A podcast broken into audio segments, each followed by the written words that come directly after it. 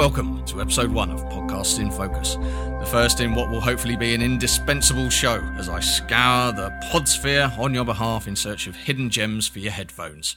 This week, I'll be casting my ears over the genre-bending sitcom and sketch show The Man by Cow Podcast. And now a short film entitled A Bunch of Sheep Turn into One Chicken.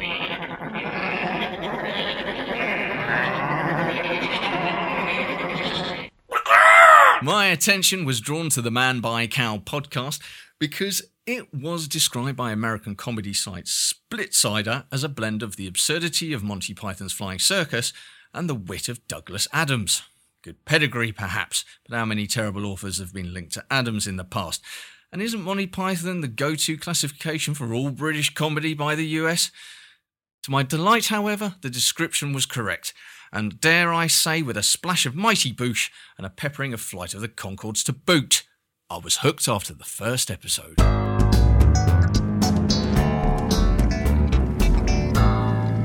Good morning, Master Howard. I brought water for your tea, sir, and here's your muffins. Thanks, Kettle, but I, I don't really like boiled muffins. I predict that if you try them, you'll like them. But I'm not gonna try them. I predict that you will. Hey, these muffins are nice. The Man by Cow podcast is hosted by British Comedy Guide and written and performed by comedy duo Rufus Penzance and Howard Long. While the format for each episode can change, sometimes dramatically and sometimes salaciously, as we shall see, a standard episode offers up a sitcom-style plot, a varying number of sketches, totally original songs, an ongoing serialised detective story, and some often wildly hilarious podcast chat. Seem like a lot?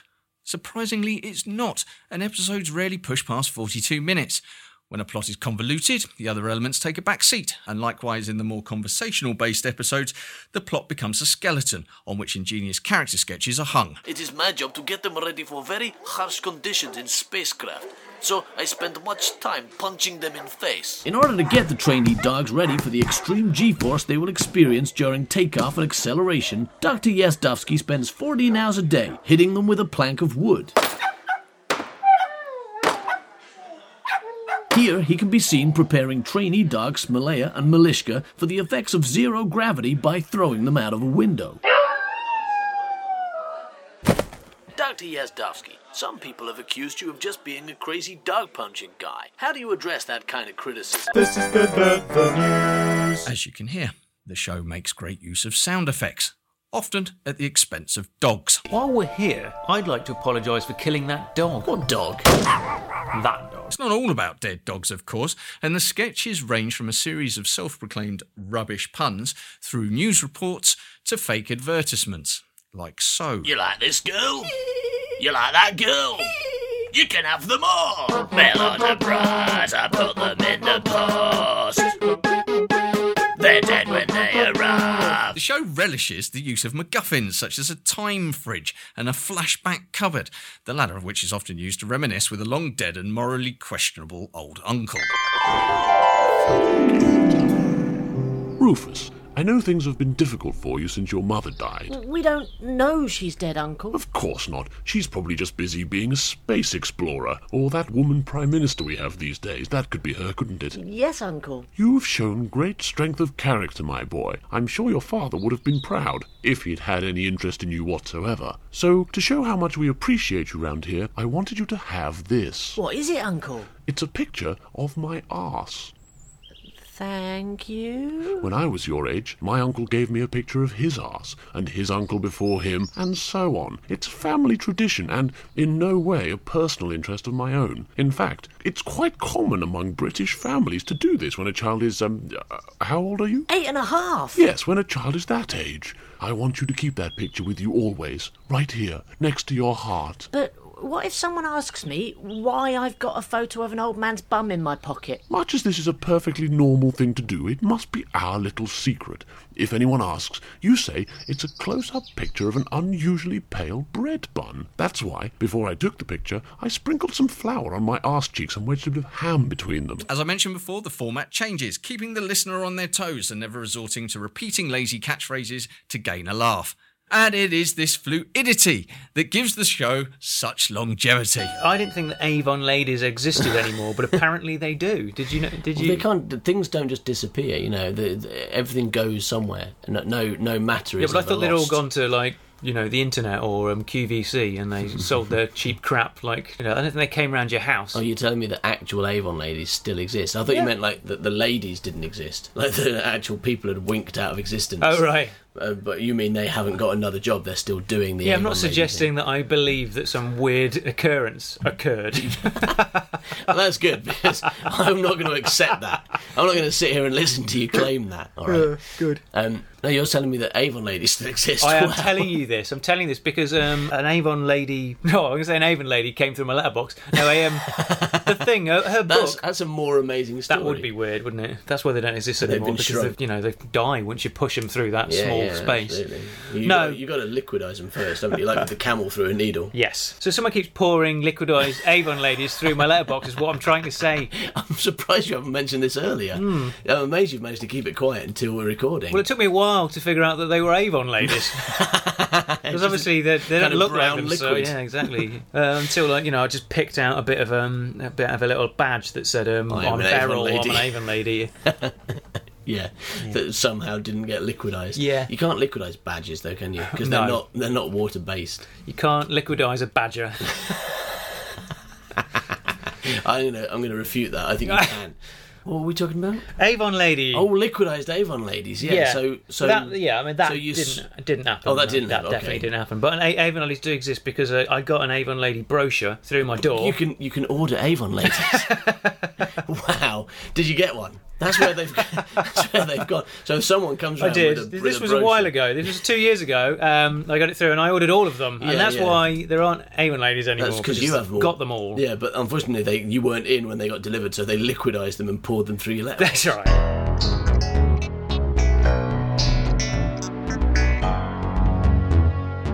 I left the shrink ray in the shed, mate. Brilliant. Oh, I'll go and get it.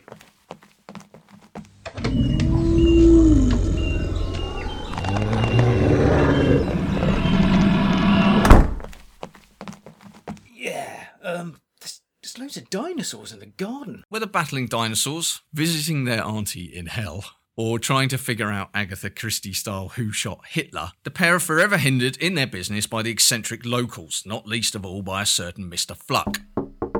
Oh no, it's Fluck! Don't open it! Don't worry, don't worry. I'll, I'll just tell him to go away. Hello. Just go away, Fluck, and stop coming over here all the time. I know, I've just got I've just got one very important question I need to ask you. What? What? What's so important? My question is, would you like to have a look at my attraction? What? I'm cushing them. Hello, hello. I'm cushing them. I'm cushing Rufus and Howard. They're being cushed. Rufus and Howard are fully cushed. What makes Man by Cow, that extra bit enjoyable, is serialised detective story Gret Binchleaf in The Adventure of the People Turning into Books. Each week, Rufus and Howard take turns on writing duties, which results in an hysterically chaotic story about the titular detective's quest to solve a mystery. A mystery that very quickly takes a left turn, before taking a right turn, straight, into a parallel universe, as the pair attempt to trip one another up with their dramatic plot twists and cliffhangers. As he approached the massive mansion, he remembered pedantically that all mansions are massive. As he parked in front of the regular-sized mansion, which was massive, just so we're clear, he happened to glance up at an attic window and thought he saw the most beautiful woman ever in the Ooh. world ever. Wow. He did a double take. Yeah. But when he looked again, she was still there, giggling and jiggling her bazookas. Oh, oh God. Um, welcome to the first the first female character of the new story. The very first appearance of a female character. And what's the first thing that she does? The first thing that she does is wiggle her boobs in a window at the main character. I take it it's going to get a lot better after this. It's going to yeah. get a lot better after that, don't worry. You're, you're going to be eating stuff later. Okay, I look forward to eating stuff. Go on. Yeah, this is this is a fully formed female character and you're going to be like... stuff on the other side of your face. All right, well, I hope so. I mean, I, I, I think the point stands that the first thing you said was about her appearance, but... I, I, That's what you think. Until I get proved wrong, and I look forward to that. You will get proved wrong. Okay, let's go. You're her from the window, he blurted out. Am I? She replied. Yes, I saw your bazookas. Oh, they were magnificent. She blushed. She blushed, and Gret noted that she was all the more beautiful when her head was full of blood. Good line. I thought you'd like that line. Yeah, I do like that. When I wrote that line, I thought, this is the line that Rufus will like best. Yes, my father insists I'm weapon-trained. He says I should be prepared for all eventualities. See, they're actual bazookas! They're actual bazookas, okay, I take I it. I fooled you. I've got to say that I have stuff on the other side of my face, and I now have to eat stuff. Yeah, you can eat the stuff off the other side of your face, okay, right? And then it won't be there anymore. All right, I'll do that. You carry on. Um, Would you like to play with them? Would I? Gret followed her upstairs, and she got her bazookas out, and he played with them.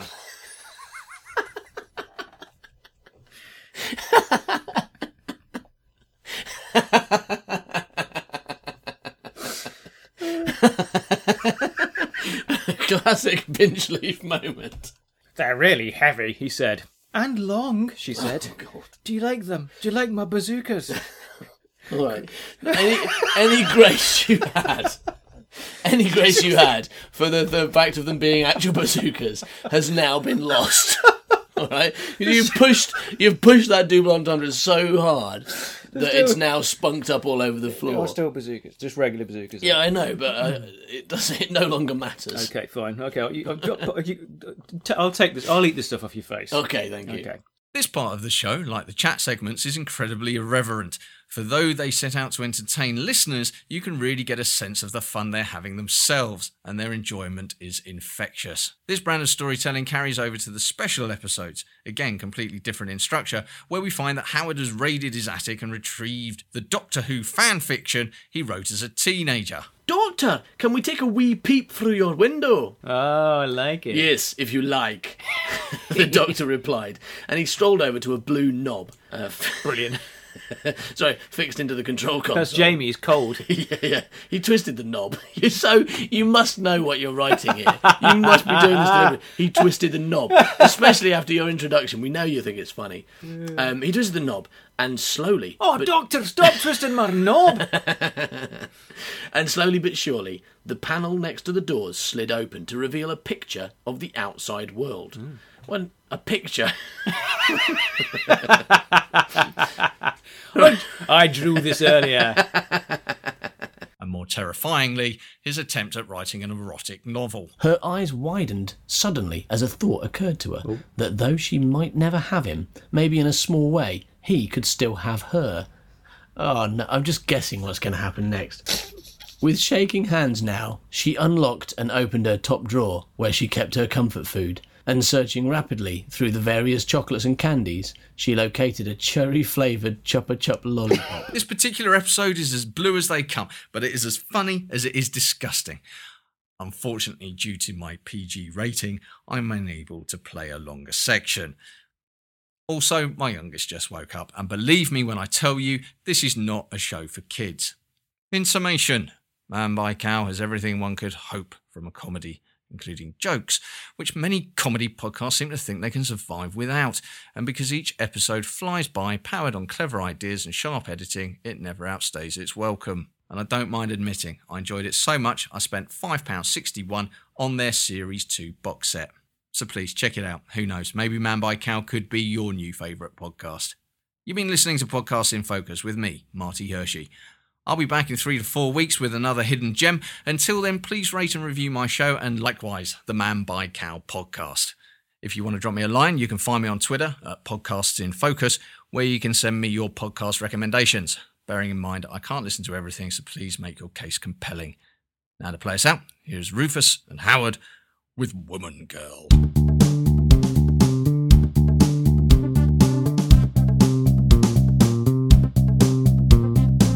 Her neck is dainty and her legs are long, and I can tell from her lack of schlong that she's a woman girl. She's a woman girl. She is a woman girl. A womanly woman girl. She's open-minded and she's really smart.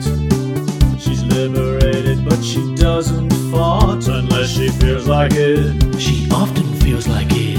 And then it whiffs a bit. She says the dog did it. He's a person boy. I'm a person boy. And he's unemployed. And I'm unemployed. If you press his head. If you press my head. His bone produces bread. Bread. asked her if she'd be my girlfriend, but it turns out she's a lesbian. Well, I assume so. I think we get the gist. That's why she said no. He's a misogynist. But now she's dating my best friend Paul, who says she's not a lesbian at all, just didn't like me. She thinks you are a prick. That seems unlikely. And smell of baby sick.